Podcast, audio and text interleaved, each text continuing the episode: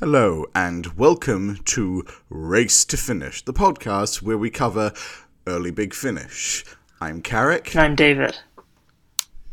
Today we are discussing The Land of the Dead by Stephen Cole.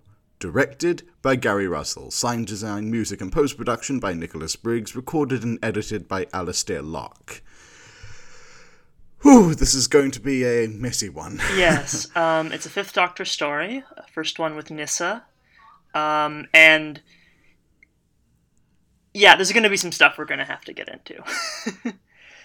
yeah, um, this is going to be the first of these episodes where we open with a content warning. Absolutely, yeah. Uh, we're both white guys. Uh, this story concerns uh, Native Americans in Alaska. Uh, I don't. You you did a little research, and it seems like they don't consider themselves Inuit. So I guess we'll say Native Americans. Well, I couldn't find I couldn't find any evidence that they don't, but more more importantly, I couldn't find any evidence that they do. I, I know Inuit's a broad term, but the connections seem to be cultural and linguistic. And as far as I'm concerned, there is no linguistic connection, and their culture and the Koyukon culture is pretty distinctive. Like they're not a big tribe; they've got about two thousand members, so there isn't a huge amount written about them. From what I can glean, this audio gets some stuff right, but also gets a fair bit I don't know. I will say that from what I remember, because last quarter I did take a People of the Arctic class, I think that in general parlance, at least within like Canada, it's considered acceptable to call just Native American people of the Arctic Inuit, but I don't know for sure. I am a white California boy. I don't know, but that was the impression I got, just because it's a it's a useful term and it's the one we got. Even though there is like a there is a group called the Inuit, and they have like interconnected other. It's a whole complicated thing. yeah, but either way, a word that you should definitely not be using is one that begins with E and ends with O that I am not going to say because it's generally considered a slur. Which I don't know how widely known this was in 1999 or 2000, whenever this was written, because, uh it's there, not in the script, thank Christ, but it is in the author's notes, in which Stephen Cole laments him on the difficulty of having to cast a middle aged, and then we use that word. But then goes on to praise the actor for being well up to it, which I think is bold because it is honestly one of the worst performances I've ever heard, but uh, more on that later. It's, it's a very jarring performance. We'll get into it later.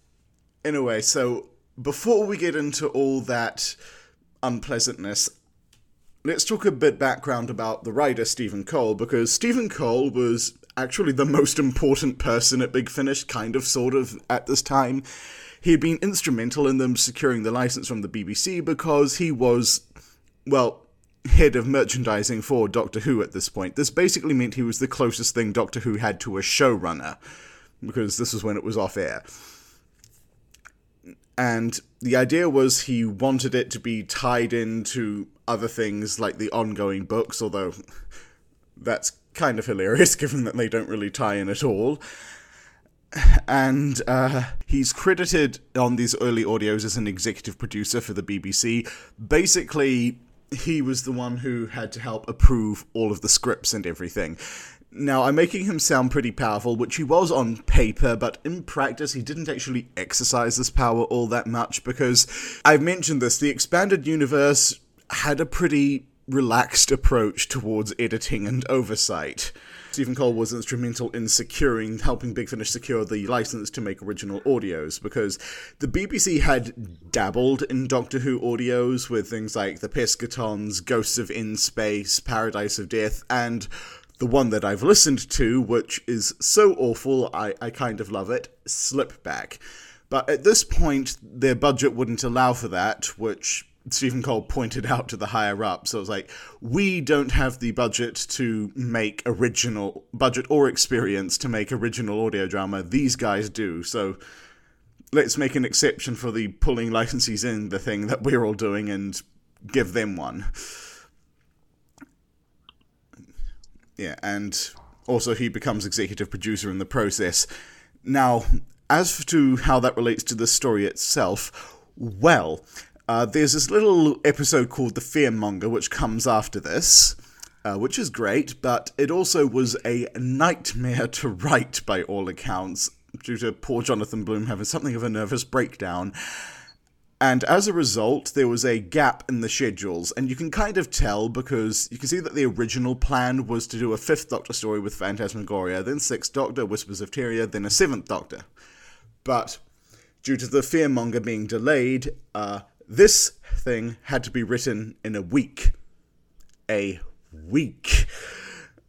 Now, bearing in mind that this was hastily written in a week to plug a gap in the schedule, you'd think that there wouldn't be much to talk about here, but oh no, this thing had to go and try and make itself about race. Yeah, there's some. We're, we're gonna need to get into this as best we can. Uh, I did not know this was only written in a week. I will say, with that in mind, it's better than you'd think if all you knew was that. It's still not particularly good, but it's better than you'd think. Yeah. And oh, not only was the story written in a week, um, the notes also claim that the story was inspired by a combination of the myth of Sedna and some research Stephen Cole had been doing on dinosaur books for the BBC, for something unrelated to Doctor Who. and oh, you want to know, you want to know how the dinosaurs are going to tie in? We'll get to that. It is mm, both funny and a little bit boring. Now, let's talk our spoiler free opinions of this. Yes, uh, I may as well go first, I suppose. Um, if I were to try and put aside the very iffy race stuff, because it is very iffy, but it's also about what you'd expect from the 90s, which does not excuse it, to be clear. But if, but with that in mind, it's a last uh, last episode. One thing I mentioned was that one thing that I particularly found uh, disinteresting when it comes to Doctor Who is when a story will just be a runaround with a bunch of monsters. And that's essentially what this is.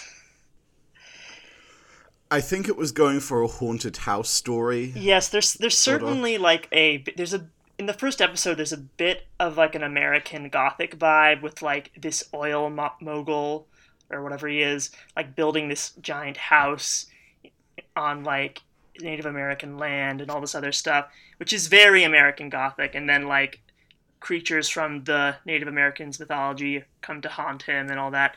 But then it's kind of Sort ditched. of. Yeah, sort of. I, I'm I'm talking the broadest possible way because it's not really what happens, but there's a vibe to that, and then it's kind of ditched after the first episode. Really. Yeah. It's like the setup of this is actually pretty good. It's the Doctor and Nyssa see a plane running away from an explosion, then they leap forward 20 years, and they end up stumbling across monsters out on the Alaskan tundra. Then they come across this house being built by this eccentric rich guy, and there's this very catty interior designer. Who is the best character in this? I love her.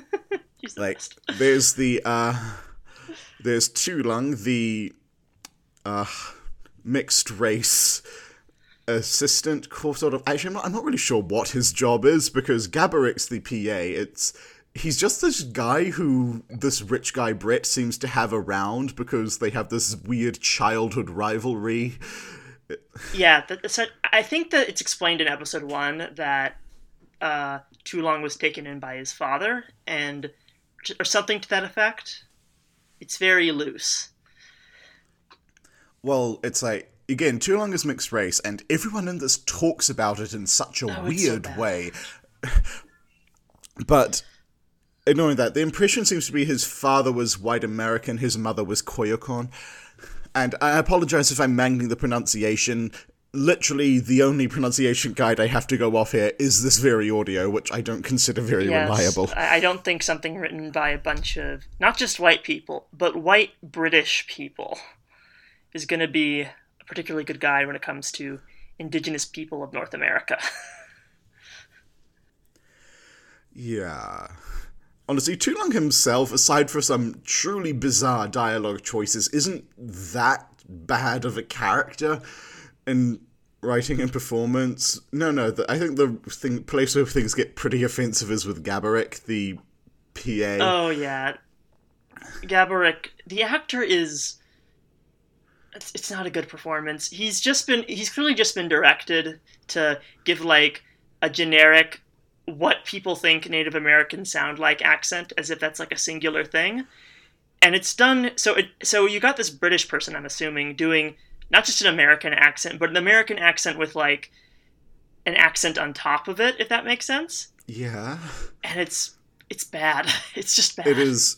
I in my notes I describe it as stilted noble savage, which Oh god, that's a perfect. I feel like this is what would have happened if the casting for Leela had been someone worse than Louise Jameson, which should tell you everything you need to know about where this is going. oh yeah, it's it's so bad, and there's like he's also like portrayed as being extremely superstitious. Yeah, like he even has this line, it is bad, I sense it, when they're starting to come under attack by skeleton dinosaurs. Uh, so, minor spoiler there, I guess. Who cares? Which I think is the worst line in the entire audio. I think we could, yeah, we could talk about this character all day. Uh, he dies halfway through, which is like, oh yeah, the only completely non-white character in this dies halfway through, which ordinarily I would think is kind of iffy, and I guess it also kind of is, but also the writing performance was so bad, it's actually kind of a mercy.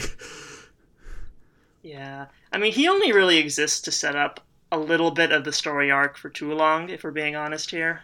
Yeah. It's his one purpose, and then once that's set up, he's he's disposable. It's still pretty shitty though. Like performance aside, to have your one not purely white character be knocked off. Absolutely. I mean, Tulung survives. Like... Weirdly. yeah. I mean, well, we'll have to get into Tulung's storyline you know, well, I'm starting to think we should shorten this section because I feel like being kneecapped to talking about spoilers is kind of not going anywhere. So yeah, we're kind of dancing around the issues. I feel. Yeah, so I'm so. just going to summarize my opinion on the story with it's not very good. It has some uncomfortable race stuff. It's you can tell that it was written hastily. It does a poor job of building tension. The only somewhat entertaining character in this is Monica Lewinsky. uh, Nyssa is pretty well written. I mean, she does a lot of talking sadly and at one point comes under psychic attack. So that is very faithful to how she's portrayed on screen but she gets more to do than usual so that's a relief. Yes uh, overall yeah more or less the same. It's a pretty forgettable run around with some pretty boring monsters. This is pretty great like considering this was sarah sutton's return to the role it's a really strong comeback. But also i just want to point out that you called her monica lewinsky. Her name is monica lewis. Oh, I'm so sorry. It's it's fairly early for me, and I just woke up in a world where Donald Trump is no longer president, so you know my mind is a little addled. I just felt the need to correct you. Although apparently, apparently Peter Davison was actually making jokes about her possibly being Monica Lewinsky in in Alaska incognito. Well, I don't know why she's English then, but I guess that's kind of funny in a tasteless way. I guess. Anyway, let's go into spoilers. So yes. we're going to talk theme a little bit. The theme of the story, yes. I thought it was going for colonialism because there's these early bits where the Fifth Doctor's talking about how the Native Americans in Alaska lived off the land for thousands of years, but Tegan's people, aka white people, were only ever really interested in it for commercial reasons, among others. So again, you think it's setting up colonialism, and the fact that the Brett family in this were made all their money off Alaskan oil, it kind of suggests that that's where they're going, but the actual dialogue spells out a different theme. The Doctor talks about the age-old battle between tradition and progress, and Brett, he's all, here I unite them, in his house where he's hoarding vast chunks of the natural landscape which is such a colonizer approach to doing that. Again, I thought at this point I was still thinking, okay, is the theme here colonization? But no, no, it is very specifically about the battle between tradition and progress, which is bad because when that's your theme in the dialogue, you need to kind of have to address that in the narrative at some level. and Nyssa talks about Nyssa talks about how her people were able to unite the two, and Tulung he feels conflicted because mixed race means he feels the pull. Brett puts like you feel the pull of both bloods inside you. It's like again, it's the way they talk about him being mixed race is incredibly weird. It's just who talks like this? I, Yes. I'm not even sure it's racist. It's just incredibly bizarre. the fact that it's it's very unfortunate that they just kind of place this theme on top of Tulung as a character because it just creates this really strange presentation of like what being mixed race and what being part white, part Native American would actually be like. I can't really speak to what it'd be like, but I feel like most mixed race people's experiences isn't I feel draw I feel conflicted between science and the b- beliefs of my people.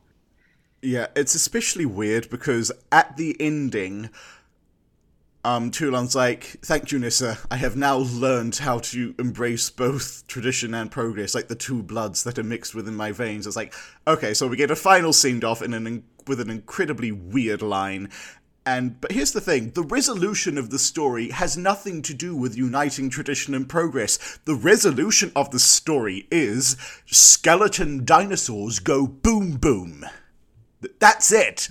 I do think that there's an attempt at this, a very weak attempt where it's established that the mo- that the creatures, the monsters, can't move if they're if they're stepping on or they're coated in something that's been like heavily processed, like processed materials. That they have to be on natural land and natural materials, which is sort of that, but it's not really.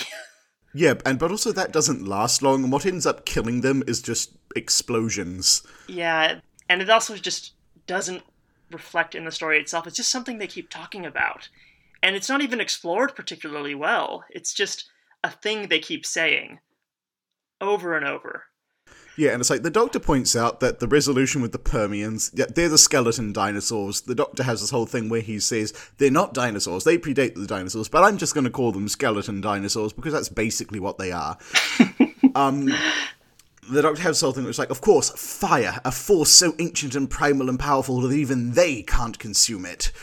Because, yeah, the Permians are these creatures that got so good at eating other things that they ate even their own flesh. And so they're living skeletons that absorb the traits of other species. And the Doctor reckons they might have caused the Permian mass extinction event, which okay. I mean, it is at least somewhat novel to have the monsters be creatures from Earth's past rather than like a crashed spaceship or something, but uh Yeah. what there does this have to do with stories where that anything? Yeah, because the idea of them being consumed by a primal force, like an ancient primal terror like this, going by the way of another one, that is kind of cool. It just has nothing to do with what they set up. Yeah. Again, because like if you're going to be this in your face about theme, you need to actually do something with it. And it's especially bizarre because it doesn't feel like it even needed to be there. I said colonialism would have been a good theme, good enough theme, and there's plenty of material for that in this. And hell, if you wanted an arc for Tulung there is an arc for him again, separate from all this like nonsense. It's he has a strange relationship with Brett because he's known him for literally years, but he also kind of hates him, but he also can't leave him either because he's kind of the only one giving him a job. And when he finds out the true depths that Brett sunk to in his like obsessive preservation of his dad's legacy and stuff, that's when he just like decides no and cuts himself off from him completely and and then he blows himself up so that's helpful but again there is an arc there you didn't need to add this very dumb theme resulting in a very weird last bit of dialogue Yeah, it's it's unfortunate too because this is the this has been the first story which I'd say has had more of a human character the like arc to it than some of the others. I mean, there's kind of one in the in Whispers of Terror, but this is feels a little more down to earth and it feels like really it's botched. trying harder Yes, for sure. It's certainly trying harder, but it's it's botched on so many levels. It's a frustrating release. Like the I kind of forgot what happened in it, and now that we're talking about it, I'm just getting annoyed with it. yeah. Um, I'm trying to think. Is there anything else really to touch on. I mean, we could talk about the stuff we like. I suppose so. I did mention uh, Sarah Sutton's performance as Nyssa. Sarah Sutton's performance on TV is really interesting in that if you do actually watch each serial in order, you will start to see like there's a lot of nuance to the character, and she's doing a lot with the part, even though she's not being given much material or direction. If you watch them, just if you watch like one without the context of the others, you do kind of lose that, which is why I think for a while she had quite a poor reputation in the fandom. But Sarah Sutton's amazing, and now that she's with Big Finish, starting with the story, uh, she's allowed, she's given more time to develop a performance, and she's given more direction, better dialogue, and it's it's honestly really something. Like I really appreciate it, and there's some really nice moments with her character as well. So that's the best thing in this, besides Monica Lewis. yeah. Well, this, yeah. Uh, I mentioned that Tulung's not an unsalvageable character. That is mainly because of his scenes with Nyssa. Yeah. Well, but the early anyway, scenes with Nyssa. Monica Lewis, who I think is pretty, the, she's the comic relief, pretty much. She's the interior designer who's helping Brett do all this. And there's actually a beat I really like where she says, I know it's a shame all this carving up of the environment, but the artistic freedom he's given me, it's it isn't a kind of amazing bit because she she denies her own complicity in what's going on. And I think I think if this had been stronger with its themes, again, I think Colonia is a good one. It's she's not like an active agent in this per se, but she is very much complicit in what Brett is doing. Which is and so yeah, the moment where she like kind of denies her responsibility and all of it, it is a good beat for showing her nastier side and basically the inaction of white people in the face of colonialism when they're not the ones doing the colonizing. I mean, although at the same time, yeah, at the same time though, she also escapes the consequences because she was the only one not to eat any meat. Yeah, she's saved by being a vegetarian because the meat is infected by the skeleton dinosaur energy.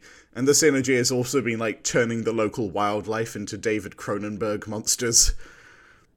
I think it's meant to be a reference to, like, the myth of Sedna because, well, the myth of Sedna is mentioned both in the author's notes and in the actual script there's a lot of versions, but basically Sedna gets taken out to sea by her dad, thrown overboard. She holds on, her fingers get cut off, and they become sea life, and she sinks down and becomes ruler of Adlivun, the land of the dead. Now, here's the thing that is an Inuit myth, and the indigenous peoples in this story are the Koyukon, who, as I've mentioned, I, I couldn't find any evidence that they consider themselves Inuit. And I could also find an interesting document on environmental identity in the face of climate change, which noted that they don't actually believe in separate realms. They view the supernatural and the natural world as being the same thing, and that's the source of a lot of their culture. And it, this is kind of mentioned in the script itself it's the Koyukon do not believe that heaven is far away in the sky. It is here, and the spirits of the dread, dead drift forever on the wind. It's, I mean, I don't know if that's exactly how it goes, but the idea of there not being separate supernatural realms is a thing, from what I can tell. But then it also squares that with the myth of Sedna, which kind of does rely on the belief in other realms. So it's like Stephen, I can tell you did some research for this, but you also seem to be playing pretty fast and loose with indigenous beliefs in the Arctic Circle. It's unfortunate. And I mean, I will say that, well, I can't speak for any of the groups you've mentioned. I do know that a lot of indigenous groups will oftentimes have a view of like the spiritual world, quote unquote, as less of like a separate thing and more like with a sense of like animism, where like everything is kind of like imbued with power, as it were. But again, that doesn't really crop up, and if that is what's being talked about, it's not it's not being talked about very well at all. I mean, it sort of crops up. The Tulung points out its animals deserve respect for giving themselves up to the hunter. Again, I did look it up. This is actually, it seems to be a pretty accurate summary of how the Koyukon view hunting. The animal is not is not prey; it is willingly giving itself up, and that is why it deserves respect. And it is, and yeah, you contrast that with Brett, who is putting up displays of bone in one of his rooms and suggests doing the same with the remains of dinner. It's, uh, again, it could be good if it was written by someone who actually had a better idea of what they were talking about. But it's it's certainly like an issue here where it's just kind of inscribing the same stereotypes about Inuit or indigenous people just being these overly superstitious individuals and not really even though it's paying lip service to making peace with the two worlds quote unquote it doesn't really seem to engage with any indigenous or Inuit beliefs outside of them just being mythology that vaguely reflects what's happening in the story.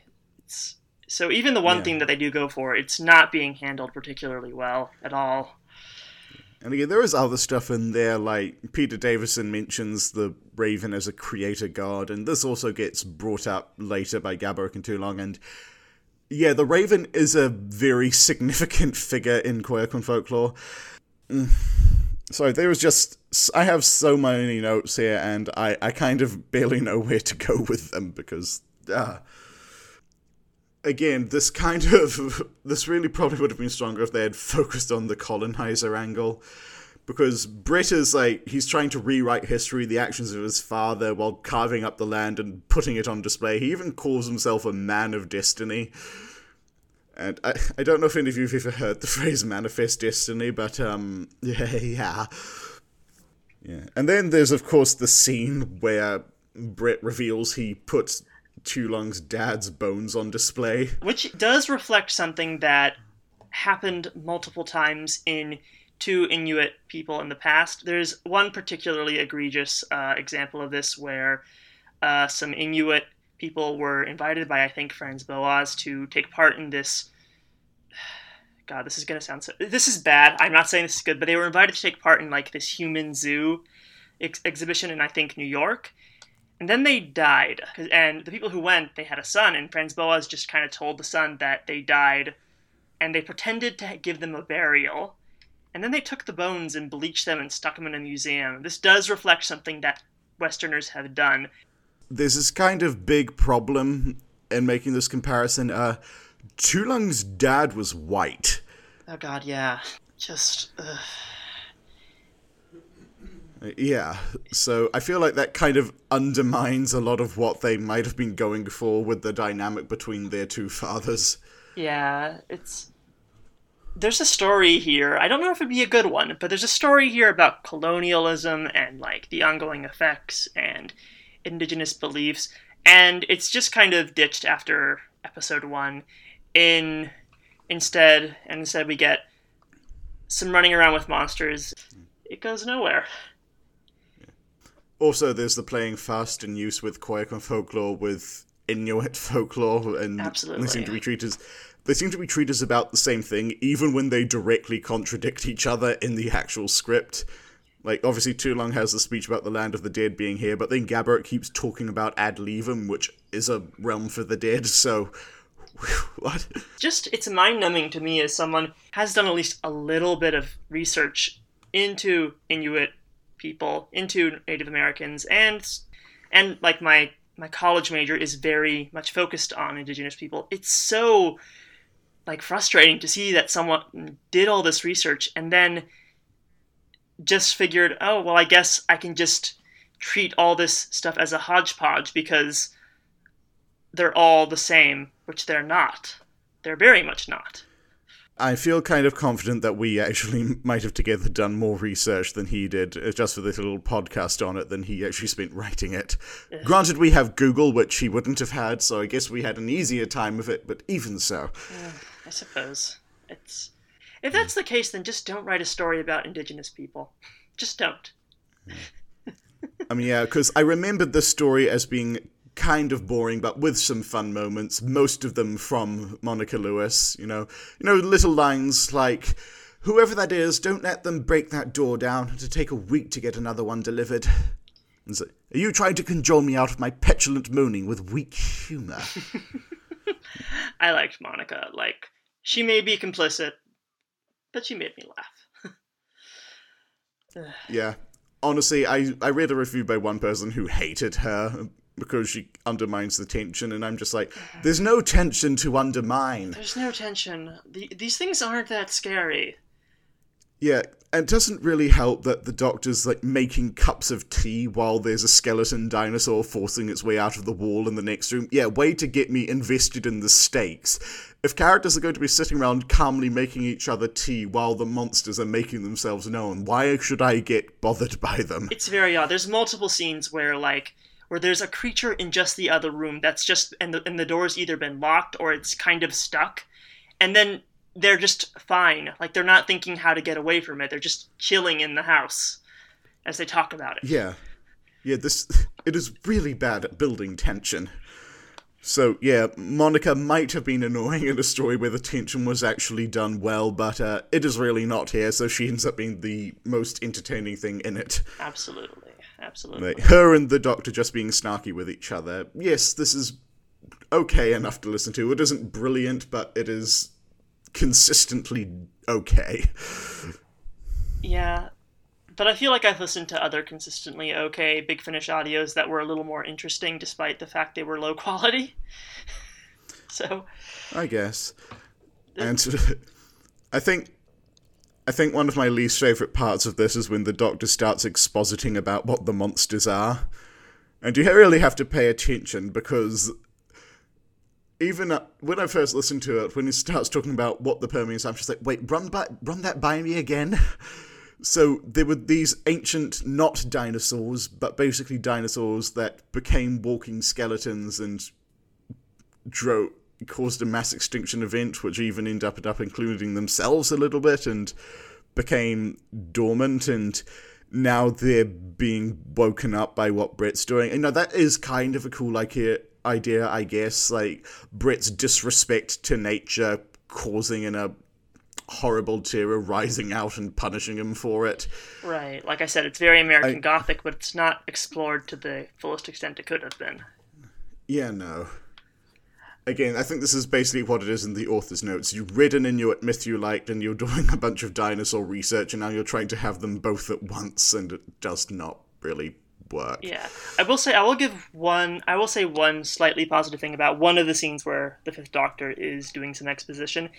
I don't remember what they're doing, but it's between him and Nyssa, and they're I think they're working to barricade the door. So there's a lot of sound of them like moving furniture and stuff, and the characters do sound like they're out of breath, which is again which is not like amazing audio stuff, but it does give the scene a little more quality. Like, it gives it a little, it makes it a little more interesting to listen to, even though I think none, despite that I still just spaced out during it, to be honest. Well, to be fair, I'm pretty sure most of the sound stuff in this was rushed as much as the script was. I believe this is Nicholas Briggs's personal least favorite score that he has written. I mean, I I don't recall the music in this, so I, I guess I agree with him. Maybe I didn't notice it was bad. Just I I didn't notice it at all. Yeah, neither did neither can I one other thing I feel like we should probably talk about is how in episode three, both Tulung and Brett go kind of go a little bit nuts due to the energy, the MacGuffin the contaminated meat. Yeah, th- yeah, the contaminated meat that yeah. Monica did not eat, so she's the only one who stays sane throughout the whole thing. Yeah, and so they just they start to go nuts, and they start to assume that Nyssa is a quote unquote. Well, I don't know if they use the word guardian spirit, but that's essentially what they refer to her as. They use the word Tornak, which again is an Inuit word, and I, I am still not sure that the Koyukon are Inuit. So, yeah. And keep in mind that the term Inuit also it contains a lot of different groups within itself. Yeah. So even if they are Inuit, that doesn't necessarily mean that they believe this. Um, it just kind of felt like these two characters go crazy and start assuming that she's like a guardian spirit, and it again, I don't know enough about Native American beliefs or any of them to really say this is nonsense, but it still feels a bit like a stereotype. so I'm a teensy bit uncomfortable with it. Yeah. Like, all these are white actors. I mean, I guess we could talk about the tendency in voice acting where characters who are not white are voiced by actors who are, but that goes well beyond Big Finish, so I don't think we should even bother starting that. Final thoughts are I really, really struggle to come up with a way to end this episode, much like the episode, well, much like the episode we're talking about, struggle to end. We get the stuff with the dynamite killing the Permians in episode 4, and it's like, surely that could have been set up better beforehand. And there's also like, there's so much in this that goes nowhere, like the attempts at thematic analysis, the David Cronenberg monsters that are just kind of walking around and don't really do much other than scare people a bit at the end of part one, and then just vanish for the rest of it. So, yeah. Um, ultimately, the story only has one thing to say, and that is skeleton dinosaurs go boom boom. yeah, more or less my final thoughts too. It's a pretty boring story. We've talked about it at length, even, and I'm sure even after I edit this, it'll be probably like half an hour, 40 minutes. And yet, despite that, it's, yet despite that, it's, it's boring and frustrating.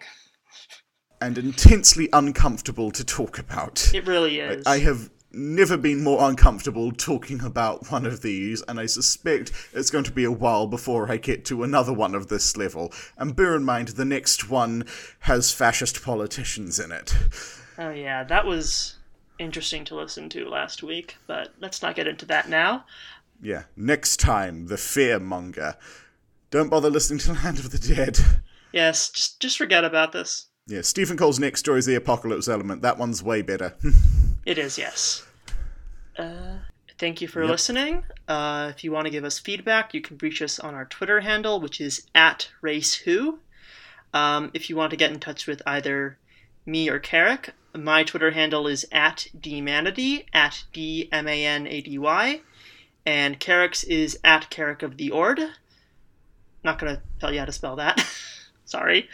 Um, C A R I C K O F T H E O R D but he will apparently.